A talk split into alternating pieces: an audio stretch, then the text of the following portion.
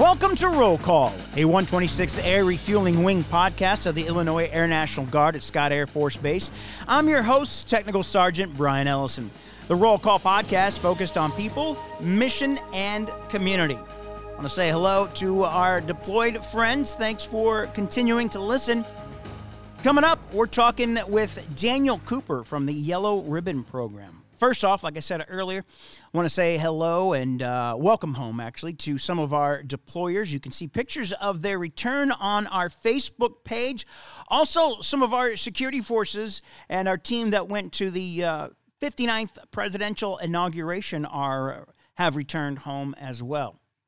On Friday, January 22nd, Lloyd J. Austin III was confirmed and sworn in as the 28th Secretary of Defense. He served 41 years in the United States Army before retiring as a four star general in 2016. As an outcome of the 101st Air Force Uniform Board, Air Force women will now be able to wear their hair in up to two braids or a single ponytail, not longer than I love this. This is like a rule out of the Major League Baseball rule book. A single ponytail, not longer than a horizontal line running between the top of each sleeve inseam at the underarm through the shoulder blades. I'll have a picture if you're watching the, video of this. In addition, women's bangs may now touch their eyebrows but not cover their eyes. These new changes will be effective upon publication of the new standards in Air Force Instruction 36 2903 in February. The board's reviewed the board reviewed all ideas, including a recommendation from the Air Force Women's Initiative Team. Thousands of women across the Air Force provided feedback to the Women's Initiative Team, stating constraints to hair grooming standards resulted in damage to hair, migraines, and in some cases, hair loss. Chief Master Sergeant of the Air Force JoAnne Bass said, in addition to the health concerns we have for our airmen, not all women have the same hair type, and our hair standards should reflect our diverse force. Unfortunately, Beards for Men did not get the okay.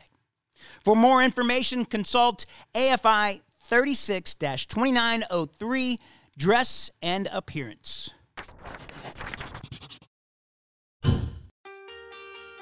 I'm uh, Tech Sergeant Scoggins in the 126th Air National Guard Air Refueling Wing, and I'm an aerospace maintenance technician, a crew chief.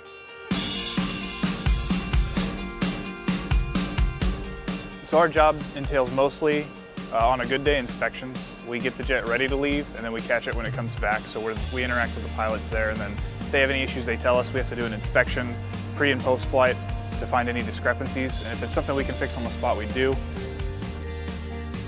I'm Lieutenant Pippins, AMXS, Aircraft Maintenance, and I am the Aircraft Maintenance Officer. I am a supervisor of all the crew chiefs, so all the men and women that work hard every day out on the line to make sure that the nine aircraft that we have here at Scott are ready to fly for the pilots. And I just make sure that they have everything that they need so that they can meet that mission every day. One of the biggest benefits from working with the 126 would definitely be traveling. I've got to go to a lot of cool places for free to me. We get to go to Europe a lot. We're state partners with Poland, so we get Poland at least once or twice a year. It's nice. If you are in the unit, I recommend picking up that trip. Uh, thanks to joining the Guard, I've been able to get my bachelor's in kinesiology from the University of Illinois, and then I got my doctor of physical therapy from Southwest Baptist University. I'm a doctor of physical therapy on the civilian side. I work as an outpatient physical therapist they're both completely different jobs, but completely rewarding. I work one-on-one mostly in my civilian career field, and then here I'm in charge of 50 people. So it's a much larger scale, uh, but they're both, both provided me so much experience.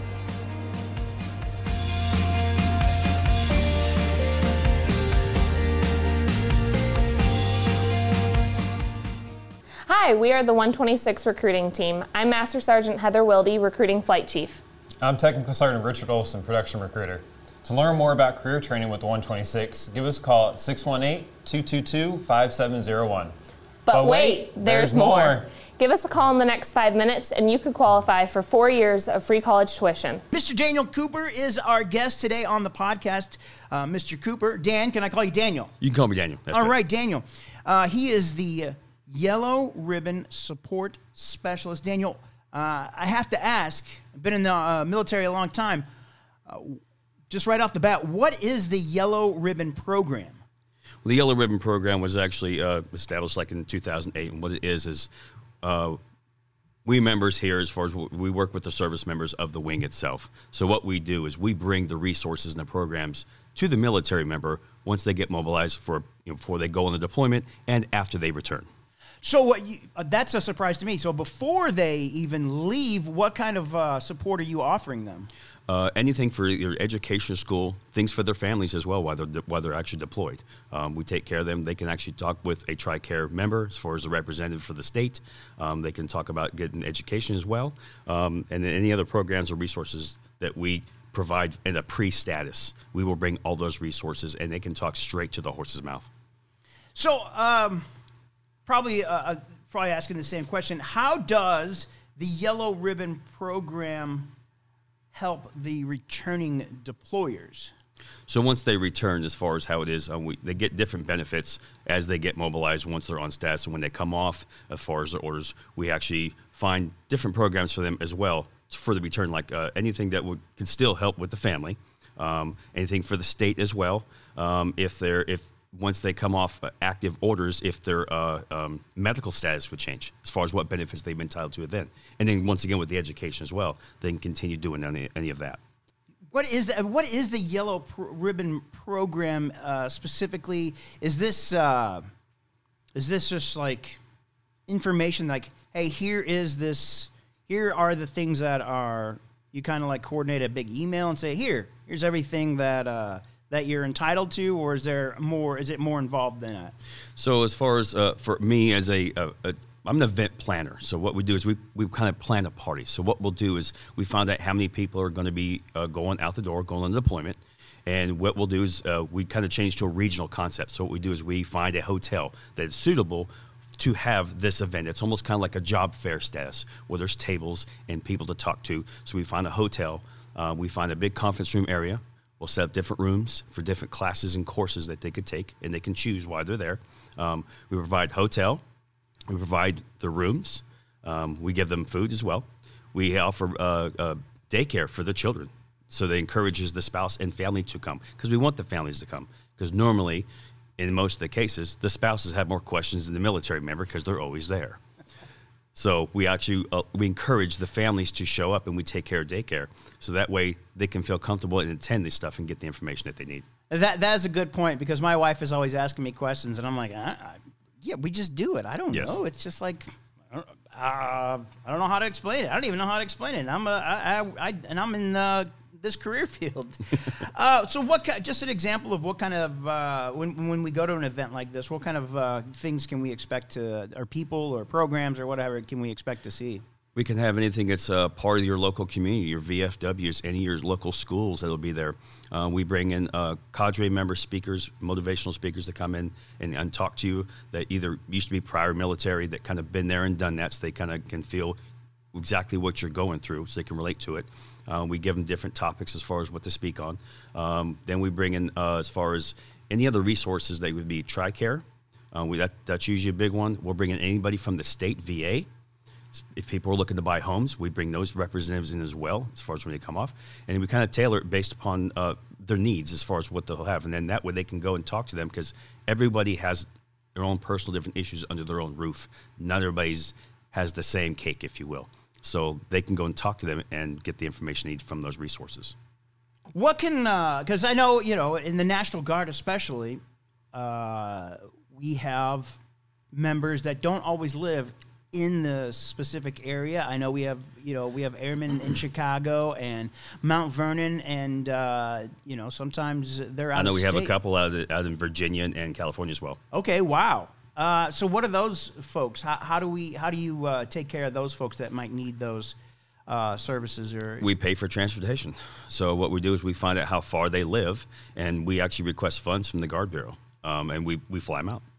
How long does an event like this last? Is this uh, is this like over a drill weekend? Is that what is that how this We works? We don't do it on drill weekends because you're on orders on drill weekends, and when you're on yellow ribbon, you're on Title 10 orders as well. So you can't be on two sets of orders at one time. So what we try to do is to to not to break that conflict up. We do it on a non drill weekend. So it's three days long. Now that we switched to a regional concept, it's now three days long. It's Friday, Saturday, and Sunday. So a Friday is a travel day, all day event on a Saturday, and then you get a half event day on Sunday, half a travel day on Sunday. What's the difference? What what are Title Ten orders? I guess these Title 10 orders would be training orders, almost very similar to the ones you go on your drill weekend, except they're coded differently. Yeah, and, and then you know you mentioned it earlier, but one thing we have to remember is that it's not only the airmen uh, that go through the deployment; it's it's the family. How can uh, the Yellow Ribbon program help the family? As far as helping the family, uh, anything that the like if the deployed member goes deployed and you have uh, spouse and children at home, the spouses can they they can actually talk with either some of the, the support groups that they may have. If they have questions because some of the spouses aren't comfortable talking with military members in the wing. I've, I've come across that too. They're just not comfortable talking to a first sergeant even though it's offered and it's there. So what we do is we find it, it's almost like a, a hens club if you will there's times where wives clubs wife spouses club has gotten together and, and formed from this but it's kind of difficult with the guard because they live so far away and not, not as close so any of the support groups that we have um, that may be offered any of the resources we have. We kind of tie them out to that as well, but we give them other options to choose as opposed to the one they don't want. Okay, so so you're kind of there to assist them during their the spouses during the deployment. Yes, sir. They can reach out to us as well, and we've actually had events during the deployment process as well. There may be, you know, so we've had I've had spouses reach out to me say, "Hey, I got a question about something. Do you think we can have an event for the spouses?" Yes, we can. We just got to get approval from the Guard Bureau to do so and make sure we have funds in house. And of course, with COVID, it would be a little different, but it is possible to do so. During the deployment for the, the troops that are uh, deployed, what uh, do, do you have resources uh, for for them, or do they uh, go someplace else for that? Uh, usually, what we'll do is we'll find out exactly uh, how many people would be, you know, how many people we have for this kind of event and what they're looking for. Right. Obviously, communication is key. We find exactly what they're wanting, and, and we kind of tailor it to that as much as possible. If if it's one one lane, we can actually direct them straight to the resource, and they can go talk straight to them. They can set up a meeting that way as well. You mentioned uh, COVID. What's been your uh, what's been the uh, the biggest challenge with COVID? Uh, the biggest challenge, well, since we can't have in-person events, uh, we kind of went virtual, kind of like everyone else has. Uh, we created an online CBT style um, training event where they kind of get the information, but the only downfall is is they don't get to talk to resources um, straight to them. Um, so they kind of it's standard military training. They go through and they go through the courses, but we allows them to give them credit and it allows them to at least view the information.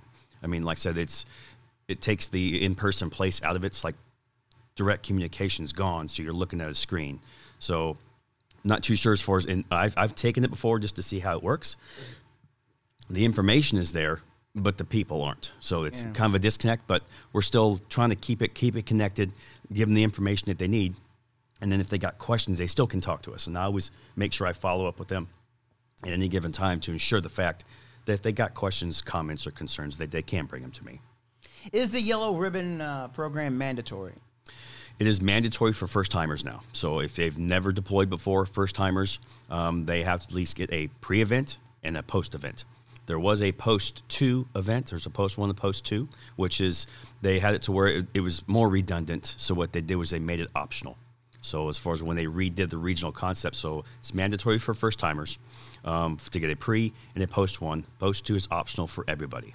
Um, and then as far as after you've completed both of those two, you're compliant in the eyes of the Guard Bureau.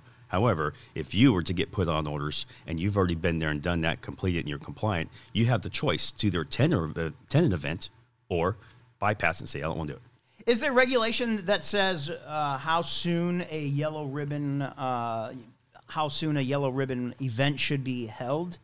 Yes, in our guidance that we have, uh, can't don't have the number with me right now, but we do have a series of guidances that show us as far as how often they're supposed to have it. I know the Army, um, as, once they are compliant, they have to redo the process every three years. As of right now, the Guard Bureau is doesn't have that kind of repeat timeline. Right. right now, once you're compliant, you're compliant. So the you said you said yellow ribbon two is that that's a couple months after the first yellow ribbon? Is that how that works? Yeah, so what you'll do is you get a pre. So before you go on orders, usually roughly we try to get you six months or greater, depending on when they go. Sometimes they have pre-training prior to their orders, so we try to catch them before they go on orders. Once they return, uh, three, they have 365 days to get a post one event. So they have a year, so there's plenty Oh. of time. We'll go where to get there.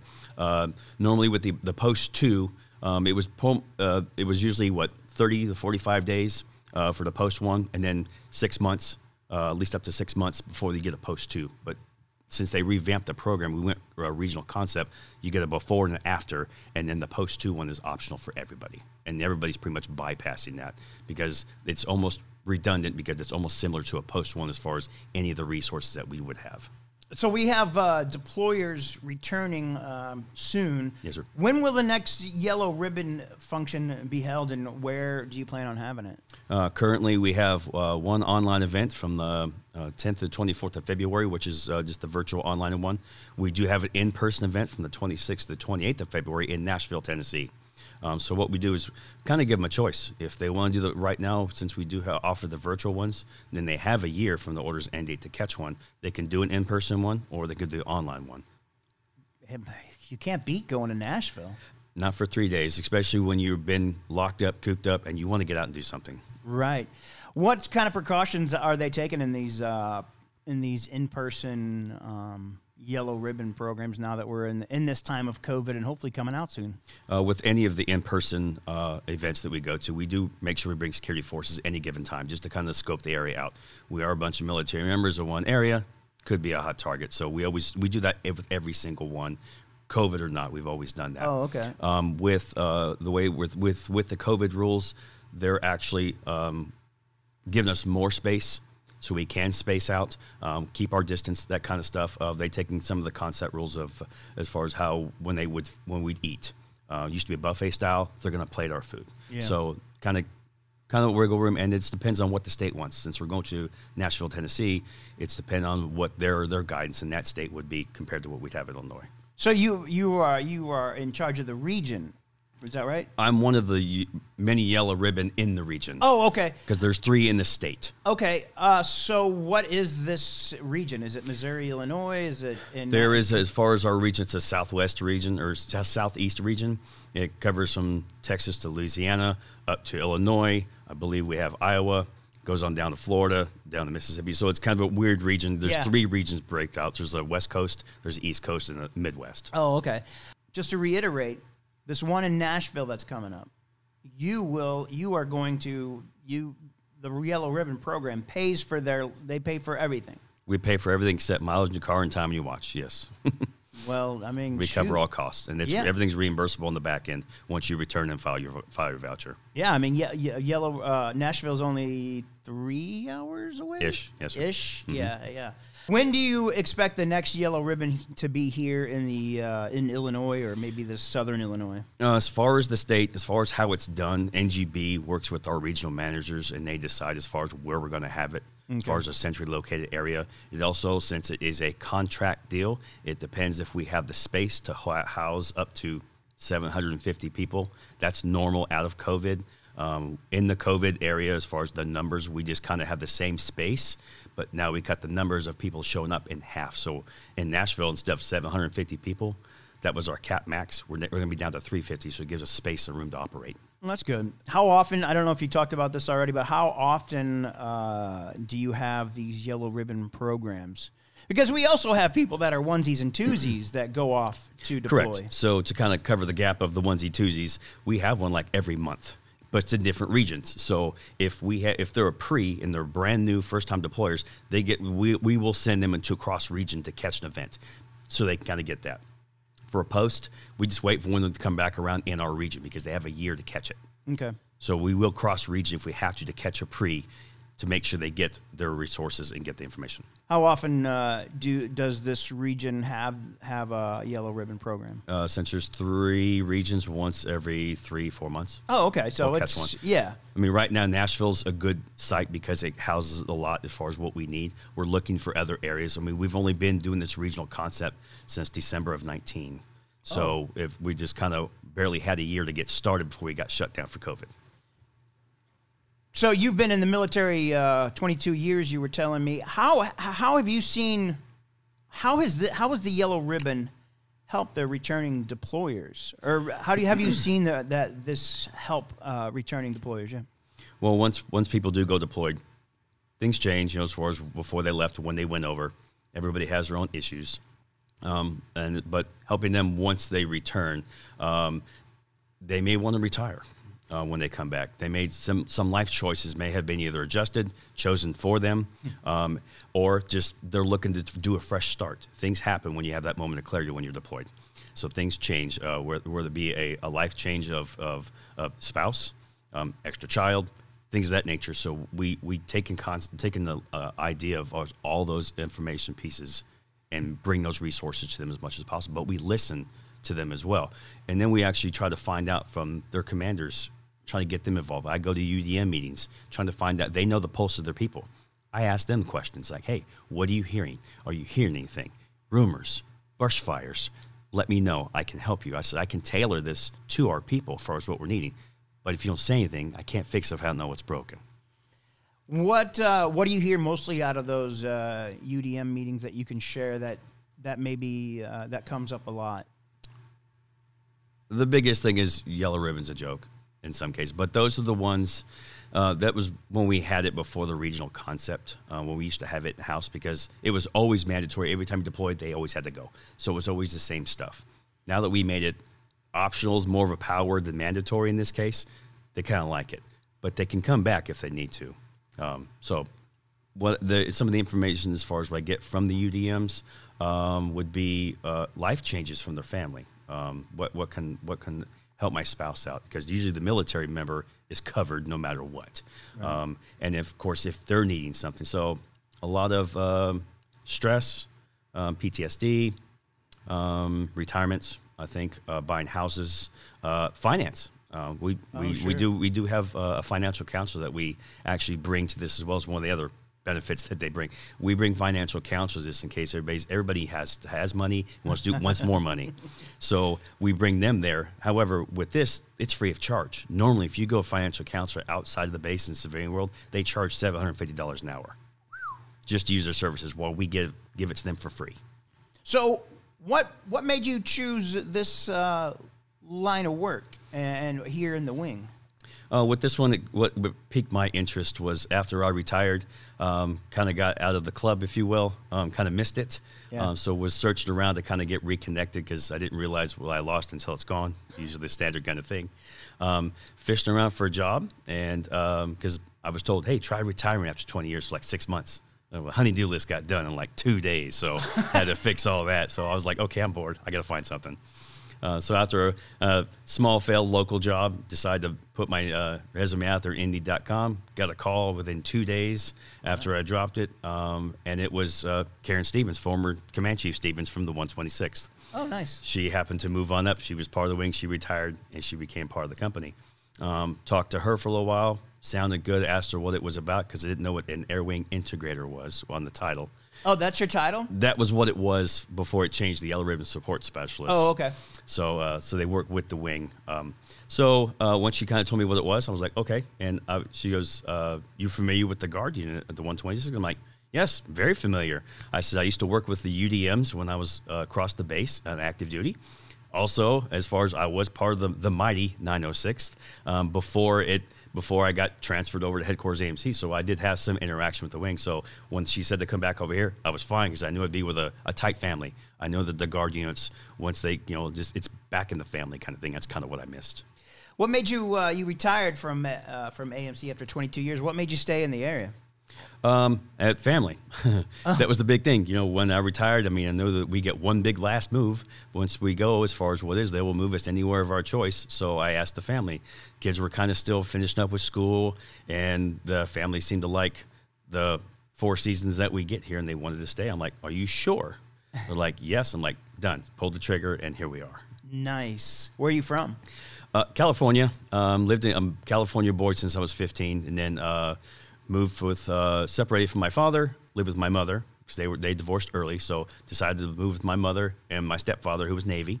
Oh, at the okay. time, um, and then grew up with them. Uh, went from California, Mississippi, biggest culture shock of my life. Oh, I can imagine. I got introduced to humidity foot moment that I got off the airplane, which was interesting. They don't have that in California.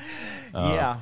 And then we moved to Arkansas. He retired there, and that's kind of where I started my career. Finished high school there, and then joined the Air Force there, and got stationed first base at Little Rock, in Arkansas, which was nice. Oh, you wanted to do that? It was. It was. It was. They said you never get what you ever never get when your wish list what you ask for. Right. So I asked for it, and I got it. Wow. What would you do in the Air Force? Um, I was aircraft mechanic on C-130s, uh, RC-135s. When I moved to Okinawa for five years, uh, went back to C-130s after that. Uh, put in my package to be a military training instructor. Got accepted for that. Wow. Did that for four years. TI. Yes, sir. How was that experience? What's that experience like? Uh, fast pace, um, uh, very stressful. Um, Is it really? But the reward is uh, the molding. Uh, uh, when I was working on aircraft maintenance, I used to teach Mm-hmm. all of my subordinates how to do it. So the teaching knack, the teaching thing came kind of naturally, showing them how to do that. So why not be the ultimate instructor and ultimate teacher by doing that? So molding today's airmen was perfect. I mean, it was it was it it paid off. So when you get to see them at their very worst, when they graduate, you get to see the best that we did. And then they come up and they want to thank me or shake my hand. I'm like, for what? I yelled at you. I took your hair and your clothes away. What for? And then you hear, well, you never gave up on me. Inspiring words from somebody like that is, is, is hard to swallow. It was very humbling, though. What's that? What's uh, what makes that uh, a TI job stressful? Um, long hours. Um, When you have uh, 40 to 60 trainees come in, everybody learns differently. Everybody's education is different. To get them all to beat the same, walk the same path at the same beat at the same time is difficult. So having to break down what they know and then rebuild to what we're, they, we want them to know is the hard thing. So it's the re, the deprogramming to reprogramming issue there, and then kind of by third or fourth week they kind of got it. You know, they Really, third or fourth week? if you if we've done it by the timeline, we they'll at least have to where they're self reliant on themselves because we gave them structure, something they may never have. So we took away cell phones, so they don't use that. We allowed them not to run away because they can't. so, um, but they're it's they they chose this. Is what they wanted, and uh, we always remind them, it's like remember, you asked for this. So, and then some of them either make it, which a lot of them do. Some of them don't because they either bring emotional baggage, emotional luggage that which interferes. Um, uh, I work with a student flight here on uh, uh, the guard unit as well, and I always remind them to sit. I always tell them like you need to be selfish for you to get what you want to provide for somebody else. I said by the time you're in basic training, I said think about you. Leave all this home. Take care of you. You can't take care of your. If you can't take care of yourself, how are you supposed to take care of somebody else? What do you do? Uh, you, mentioned the student flight. What do you do here for the, the student flight? We kind of give them a crash course of what they're going to get within the, roughly the first 72 hours after arrival. Um, I know a few of uh, other former instructors here on this base, and I bring them along with me, so it's not just me. I'm a female instructor, two other male instructors, and then we just kind of put them through the ringer, if you will, um, show them the position of attention. What is it? What it feels like to be kind of yelled at when we when we have to raise our voice, so they kind of get an idea what it feels like. So by the time they get there, they're kind of already tuned. They know what's coming. They just have to wait for it. But we don't give them all the magic tricks. yeah, of course not. we give them a few because everyone's going to have to experience it on their own. We can prep them as much as we can. They still got to walk the path on their own to get through it. Has that been uh, pretty successful for the student flight to uh, go through that? Yes, I've actually told most of them once they return to come back and give a testimony as far as what they learned from student flight, and all of it's good. And if, if there's something that they that didn't work for us, they tell us, and we can revamp the program. So it's always changing. That's that's fantastic. I, I just, I don't know. I mean, kind of always wanted to be uh, a TI, but just to, just to have that, to yell at people. It- I'm sure. I would go to work stressed and be. Uh, I'd come home not stressed because all the yelling I was done the day. I was tired. I mean, you don't always have to yell to be effective, though. So Sure. Um, you said there. So, what's the training like for for a TI? uh, when I went through, it was 14 weeks. So seven weeks in-house schooling. They teach you uh, how to teach by a certain format. They don't teach you how to be an instructor. They teach you how to uh, yell properly by diaphragm, just like singing. So they teach you diaphragms. Seriously? Yell. Yes. so they would put us outside and have us bounce our voices off a wall like a ball. So they'd have us yell, and if you did it right, it would come back. A lot of the people would use their throat and just blow their voice out completely. Sure. Um, so it'd be that, and they'd show us how to teach by a certain format because th- we we're the epitome of excellence. So we have to look at and speak it the proper way. There's a certain format that we teach. I mean, teaching drill. There's all instructions. We're supposed to know it in our head.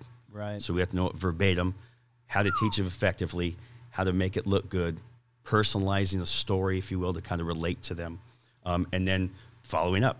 Um, so we do schoolhouse training, and then the last seven weeks, like I said, this is back when I went through from 2006 to 2010 when I was down there. Um, they the last seven weeks we actually push a brand new flight from start to finish, and then when they graduate, so would we.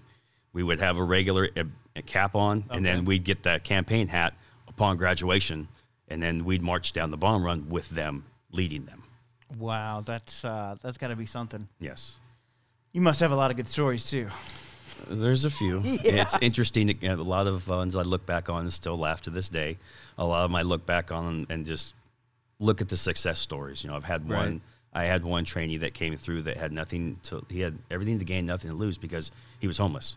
Wow. He had nothing and everything to gain. He turned to be one of my best best trainees, one of my best airmen, who then crossed over to be an Army Ranger in the Army.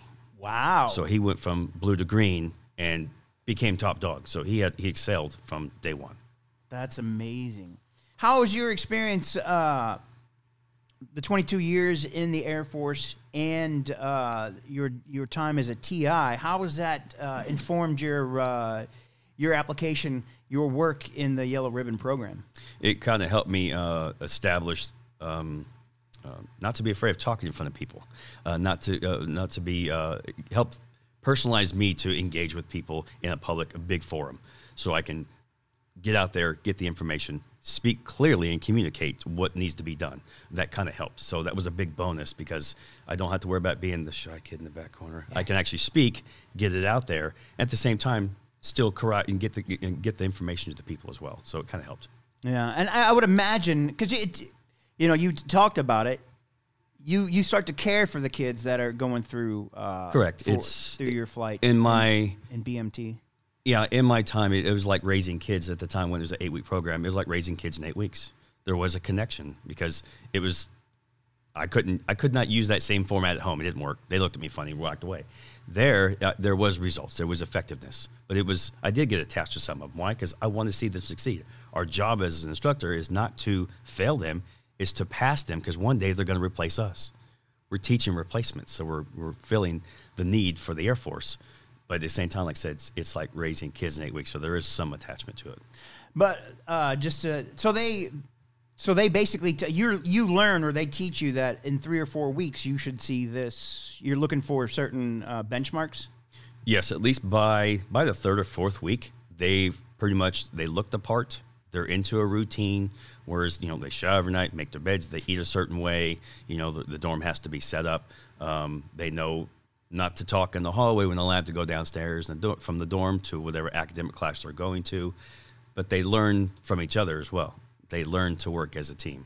I mean, I've pushed males and female flights, and as far as they work the same, as far as once they kind of get the idea how it works. Any more thoughts on uh, the Yellow uh, Ribbon program and, and something that you, you want folks uh, to know about this? Um, as far as the program itself, it's uh, it's don't listen to the people that have done it in the past. I mean, unless they've known it. If you've never, if you're a first timer, check it out. Um, at least because I mean, it's already paid for. Once we you realize that you're going to go, get the information that you need. Everyone, uh, everyone deploys, you may need something different from what your supervisor's telling you. You know, um, I've heard of a lot of negativity from prior people that's been here forever and been there and done that kind of thing. Sometimes they will put a negative, uh, negative comment on the program itself. It does benefit everybody. Um, you just got to find what fits for you. Um, so it's it, it's good to go check it out because you have nothing to lose and everything to gain. no kidding, and, and you might get a you get to go to a, a different place to uh, to you know You might find a way that you. It's like, hey, I'm I'm wanting to look to make some more money, finance. Hey, I might looking to buy a new house. We bring VA out there, so it's there's always something for for everybody. This is well, yeah. I just want to talk about my experience. Uh, how how is the yellow ribbon program in the guard different than what happens in uh, in active service? Because I deployed two or three times in the uh, in the army, active army, and it was just like, okay, congratulations for coming back. Here's your leave. See you in two weeks.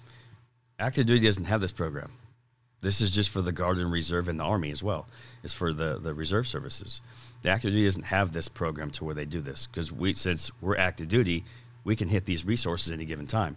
If you're a traditional, you only come to the base once a weekend for your training. You don't get the opportunities to get these benefits until you come on orders. Active duty is always on orders. They're always activated, so they have accesses to these resources already because they're already going to be in that status most of the traditionals don't get that status until they're activated or mobilized. Then they get the benefits six months prior to them moving. Then they can actually resort get those resources as well. So they won't. It doesn't. So the active duty doesn't even have this component. That's one of the reasons why I take it. I'm passionate about it because I was active duty and I didn't get a chance to see this. I'm like, this would be great. Have everybody in one room. It's like, oh, it's almost like a a really de- de- a, a really good deployment and mobilization line, if you will. Right. So it's almost like going to the line, hitting every one. But by the time you do, like if they still have the deployment line here, you hit all the markers already. The active duty, you're like, um, I wouldn't even know where to go. And of course, you rely if you're going to rely on sometimes your supervisor, they may not even know. But active duty doesn't even have this program. All right, that's uh, Daniel Cooper. He's uh, been our guest here on uh, the podcast. Uh, thank you, Daniel, for uh, coming in. Mr. Daniel uh, Cooper is the Yellow Ribbon Support Specialist. I'm sure you'll see him around the wing. Thanks for having me, Sorry, Ellison. With your look around the Air Force, I'm Staff Sergeant Britt Crowley. Secretary of the Air Force Barbara Barrett said farewell to the Air and Space Forces during a ceremony in her honor at Joint Base Anacostia Bolling, Washington. I leave confident that the United States of America is safe and secure from all enemies, foreign and domestic, because of you, the brave men and women who stand the watch, who guard the perimeter, who ensure free and open access to space, and defend democracy from above. During her 15 months as the Air Force's highest ranking civilian leader, Barrett led several critical initiatives, including the birth of the Space Force, addressing racial inequality, and guiding the service during the COVID 19 pandemic. Redstone Arsenal in Huntsville, Alabama is the preferred location for U.S. Space Command headquarters. The Secretary of the Air Force made the selection on behalf of the Office of the Secretary of Defense. Redstone Arsenal, along with five alternate locations, were chosen based on factors related to the mission, infrastructure capacity, community support, and cost to the Department of Defense. The Air Force plans to make a final decision on the location by spring 2023, pending the results from a required environmental impact analysis. U.S. Space Command headquarters will remain in Colorado Springs, Colorado, until the finalized location is prepared to support the mission. There's a new core career field coming online for Air Force officers in the spring. The Foreign Area Officer Program will no longer be a secondary career field.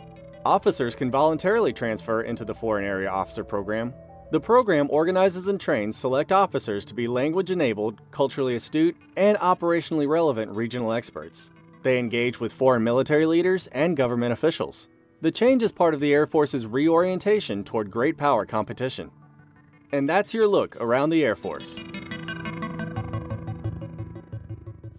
Colonel Jackson, the wing commander, is asking us all to take the climate survey no later than February 21st. This gives you the opportunity to let the commander know about any work issues that concern you the most. The survey is voluntary. You can find that link for the climate survey in your military email. Miltax from Military One Source includes free, easy to use tax preparation and e filing software designed for situations common to service members and their families. The suite of services include Miltax consultants who can answer your questions and advise you on military specific tax requirements and deductions. The physical fitness assessments, don't forget about those, they will resume in April and will no longer include the waist measurement component. While the waist measurement is permanently removed from the assessment, height and weight measurement will resume October 21st. You can find all of our links to our webpage and Facebook at linktr.ee forward slash 126ARW. If you're watching on Facebook, don't forget you can also download this on your favorite podcast app. If you want to pass along some information, you can email roll call at 126.arw.pa.mm.org at us.af.mil. Thanks for listening to Roll Call, a 126th Air Refueling Wing podcast focused on people, mission, and community. I'm Tech Sergeant Brian Ellison.